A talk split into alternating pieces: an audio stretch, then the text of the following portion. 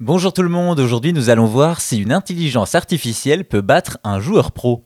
Dans le jeu vidéo, on a la même passion mais pas forcément le même talent. Certains joueurs se démarquent par leur capacité hors normes, faisant d'eux de grands champions quasi imbattables par le commun des mortels. Pourtant, même les top players peuvent faire pâle figure devant certaines machines conçues expressément pour les défier. Vous le savez, dans le jeu vidéo, on affronte régulièrement des intelligences artificielles, mais celles-ci sont là pour apporter du challenge, pas pour nous battre à tous les coups. Cependant, à l'instar de ce qui a déjà été fait pour les échecs, des entreprises ont voulu créer des IA capables de battre les meilleurs joueurs. Le premier exploit du genre remonte à 2019, quand l'entreprise DeepMind crée AlphaStar, une IA championne de StarCraft 2.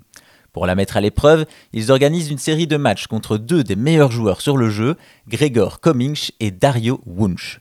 Et le résultat est sans appel, 10 victoires à une pour AlphaStar, un véritable exploit car si aux échecs l'ordinateur peut imaginer un nombre de coups limité, StarCraft 2 est un jeu de stratégie en temps réel particulièrement complexe, offrant une infinie de possibilités à calculer. Pour être capable de coller une telle raclée aux humains, la machine avale l'équivalent de 200 années de jeu en quelques jours, s'améliore en jouant contre elle-même et développe ainsi ses propres stratégies pour surprendre ses adversaires humains.